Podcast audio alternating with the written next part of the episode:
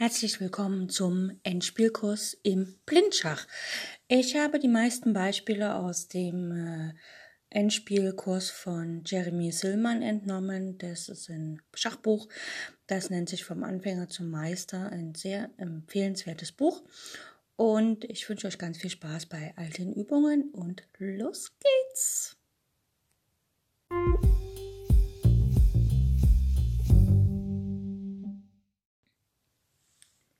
Heute gibt es wieder eine Stellung zum Aufwärmen, bisschen mehr Material und ähm, sie baut quasi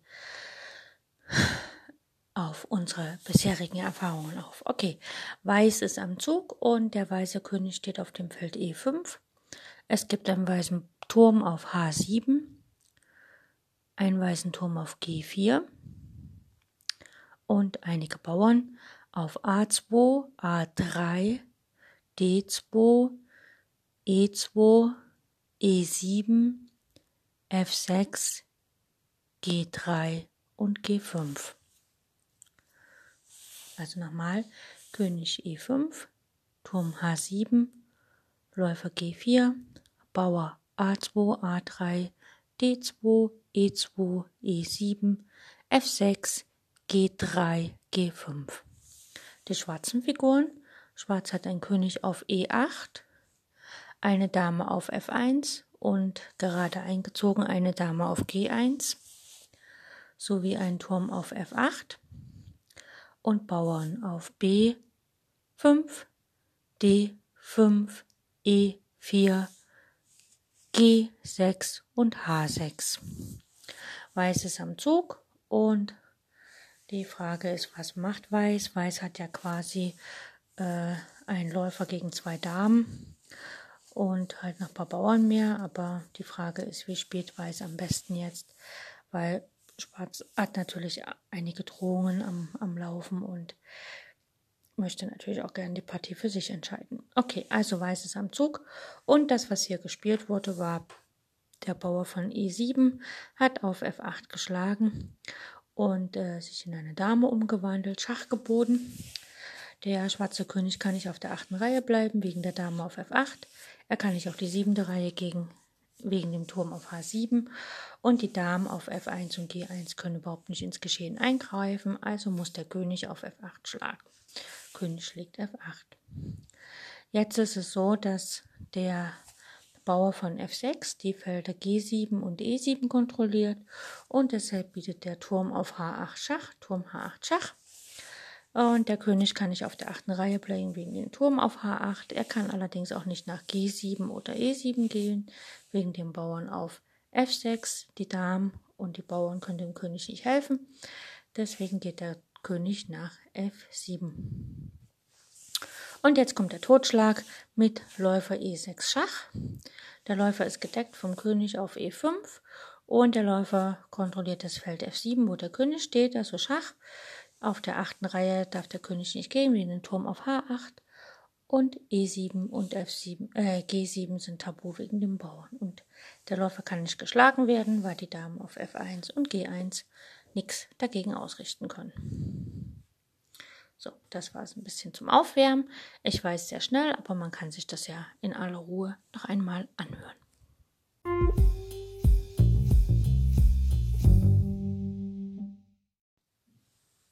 Letztens haben wir uns damit beschäftigt, dass ähm, im Endspiel Dame gegen Bauern auf der siebenden Reihe wir einen Randbauern auf der siebenden Reihe hatten und der König der Damenpartei sehr aktiv war und die Dame natürlich schon das Glück hatte, auf einer günstigen Linie zu stehen. Heute haben wir es so, dass wir wieder einen Randbauern haben und äh, der König steht allerdings in der Gewinn, in dem Gewinnbereich also der König der Damenpartei. Das heißt, er steht in diesem Quadrat und das eine Quad äh, Eckfeld steht er. Also er steht in unserem Fall auf D4 und es geht um den Bauern A2. Und der weiße König steht auf D4, die weiße Dame auf C4, der schwarze König auf B1 und der Bauer auf A2. Jetzt droht natürlich, dass der Bauer durchzieht, ne, nach A1 geht und Weiß muss sich bemühen, äh, die Partie für sich zu entscheiden. Eines der Ziele könnte sein, dass der König auf der weiße König auf das Feld B3 kommt, die Dame wieder auf der zweiten Reihe landet und dann ist es egal, ob ähm, Schwarz einzieht und sich eine Dame holt. Wenn dann Schwarz am Zug ist, verliert er die Partie. Und wenn er einzieht und eine Dame holt, kann halt die weiße Dame auf C2 matt setzen. Ähm, genau. Und deswegen, das erste Ziel ist von Weiß, die Dame auf die zweite Reihe zu bringen. Und zwar so, dass dann ähm, der Bauer noch nicht einzieht, weil unser weißer König steht noch ungünstig. Der muss natürlich auf das Feld B3 gelangen. Deswegen spielt Weiß erstmal Dame B3 Schach und Schwarz kann sich schon mal entscheiden, will er dem Bauern gleich geben oder will er noch ein bisschen rumzicken. Und er spielt hier König A1 und jetzt geht die Dame nach D1 mit Schach. Das heißt, der König muss nach B2 gehen und die Dame hat ihr Ziel erreicht. Sie gelangt auf das Feld auf der zweiten Reihe und sie gelangt auf das Feld D2. Das ist auch noch wichtig, weil D2 ist im Springerabstand zum Feld B1. Ja, also es geht hier immer, wenn es um den Bauern im Endspiel geht, um Randbauern gegen die Dame, dann spielt der Springerabstand immer eine große Rolle und die Dame steht optimalerweise auf der zweiten Reihe im Springerabstand zum Feld B1, also nicht zum Feld A1. Gut, der König geht nach B1, er will sich natürlich die Option offen lassen, äh, einzuziehen und jetzt geht der König nach D3, weil wenn jetzt A1 Dame erfolgt, dann kann die Dame auf C2 Schachmatt setzen. Wenn jetzt aber der König der kann ja jetzt nicht nach B2, C2 oder C1, er muss also nach A1 gehen und dann kann die weiße Dame auf C1 matt setzen. Wenn aber in dieser Stellung nach König D3 ähm, Schwarz A1 spielt und sich von mir aus in eine Dame umwandelt, dann kann unsere Dame auf C2 matt setzen. Oder wenn Schwarz sich einen Springer holt, also ähm, A1 Springer spielt, dann geht natürlich nicht das Matt auf C2, aber dann geht der weiße König einfach nach C3. Das heißt, das Feld A1 und C3, die liegen auf einer Diagonalen und ein Feld ist dazwischen frei. Das heißt, der Springer auf A1 braucht vier Züge, um wieder Schach zu sagen. Und hier ist es völlig egal. Wenn der Springer nach B3 geht, dann kommt Dame B2 matt. Oder wenn der Springer nach C2 geht, dann kommt Dame C2 Schach, Dame schlägt C2 Schach, König A1 und dann Dame B2 Schachmatt. Und damit ist in der Ausgangsstellung hier, ähm, wo der König noch auf D4 steht, die Dame auf C4, der weiße König auf B1 und der Bauer auf A2. Da ist klar, dass der weiße König im Gewinnbereich steht. Der strebt das Feld D3 an und die Dame strebt das Feld D2 an. Ne? Wir haben ja immer die Möglichkeit mit dem weißen König, entweder wir gehen nach B3 und versuchen mit der Dame irgendwo auf der zweiten Reihe zu stehen, oder, weil das hier nicht möglich ist, versuchen wir natürlich mit unserem König auf das Feld D3 zu kommen und auch unsere Dame steht auf dem Feld D2 optimal im Springerabstand zum König auf B1 und kann damit die Partie für sich entscheiden.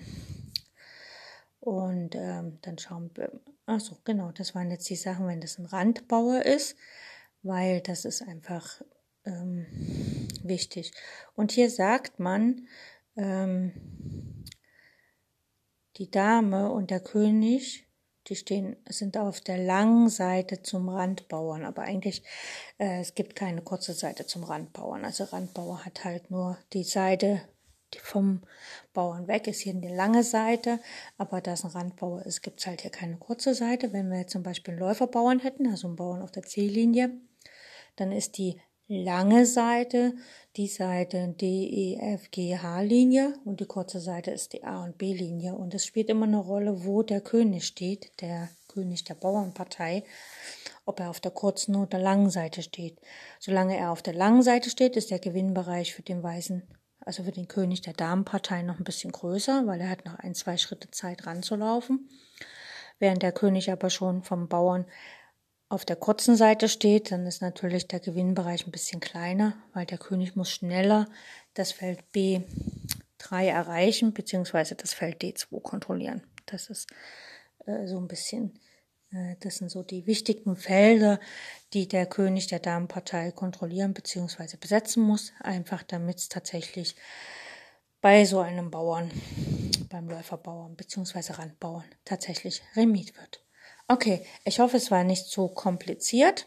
Die Varianten selbst an sich sind immer relativ einfach. Es ist halt nur, sich das einzuprägen, sich das vorzustellen und sich die Regeln so ein bisschen zu merken oder ein bisschen nachvollziehen zu können, kann mitunter sehr schwer werden, wenn man das noch nie gehört hat. Und deswegen mein Tipp, einfach die Sendung nochmal hören, ein Schachbrett nehmen und auf dem Schachbrett das nachvollziehen, sich, sich einfach Notizen in ein Heft machen oder auf ein Blatt Papier, äh, die man sich selber gut merken kann und dann immer wieder äh, nachvollziehen. Also mh, mm, manchmal kommt das Verständnis für die Stellung erst, wenn man die Stellung ein, zwei, dreimal durchgespielt hat und wirklich die Varianten auch so ein bisschen kann. Okay. Mh, mm, ja, einfach wiederholen. Ich habe da keinen anderen Tipp, wie man das am besten verstehen und lernen kann. Ähm, diese Stellung einfach wiederholen. Okay, bis demnächst wieder. Tschüss.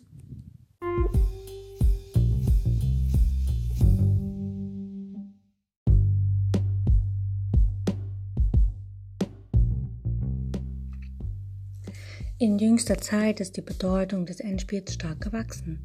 Das Reglement von Turnieren hat sich wesentlich verändert. Partien werden heute kaum noch vertagt. Die häusliche Analyse fällt weg. Man muss seine Entscheidung am Schachbrett treffen. Ohne ausgezeichnete Kenntnisse und ohne das Verständnis der Endspielgesetze ist es schwer, diese Aufgabe zu bewältigen. Fehler im Endspiel sind die letzten in einer Partie. Man kann sie nicht mehr korrigieren. In meinem Endspielkurs behandle ich die Theorie, die Analyse und die Technik des Endspiels, also alles, was ein Schachspieler über dieses Partiestadium wissen muss. Ich weiß selbst, dass ich nicht vollkommen bin und dass einige meiner Analysen und Vorstellungen nicht zu 100% stimmen werden. Deswegen bitte ich euch, liebe Zuhörer, seid wachsam und lernt selbst zu denken. Selbst wenn ich euch etwas vorgebe, muss es nicht stimmen, sondern setzt euch hin und prüft das genau, was ich sage. Wenn es falsch ist, dann seid stolz darauf, dass ihr einen Fehler gefunden habt. Ihr könnt mir über alle Kanäle schreiben und ich bin offen für Kritik. Wenn euch das Ganze gefällt, was hier im Endspielkurs kommt, dann bitte ich euch, falls ihr Freunde, Bekannte, Verwandte, andere Schachspieler kennt, informiert sie über mein Schachradio, Schach on Air, so dass mehr und mehr Zuhörer zu meinem Radio kommen und den Endspielkurs auch hören. Ich freue mich auf die nächste Sendung.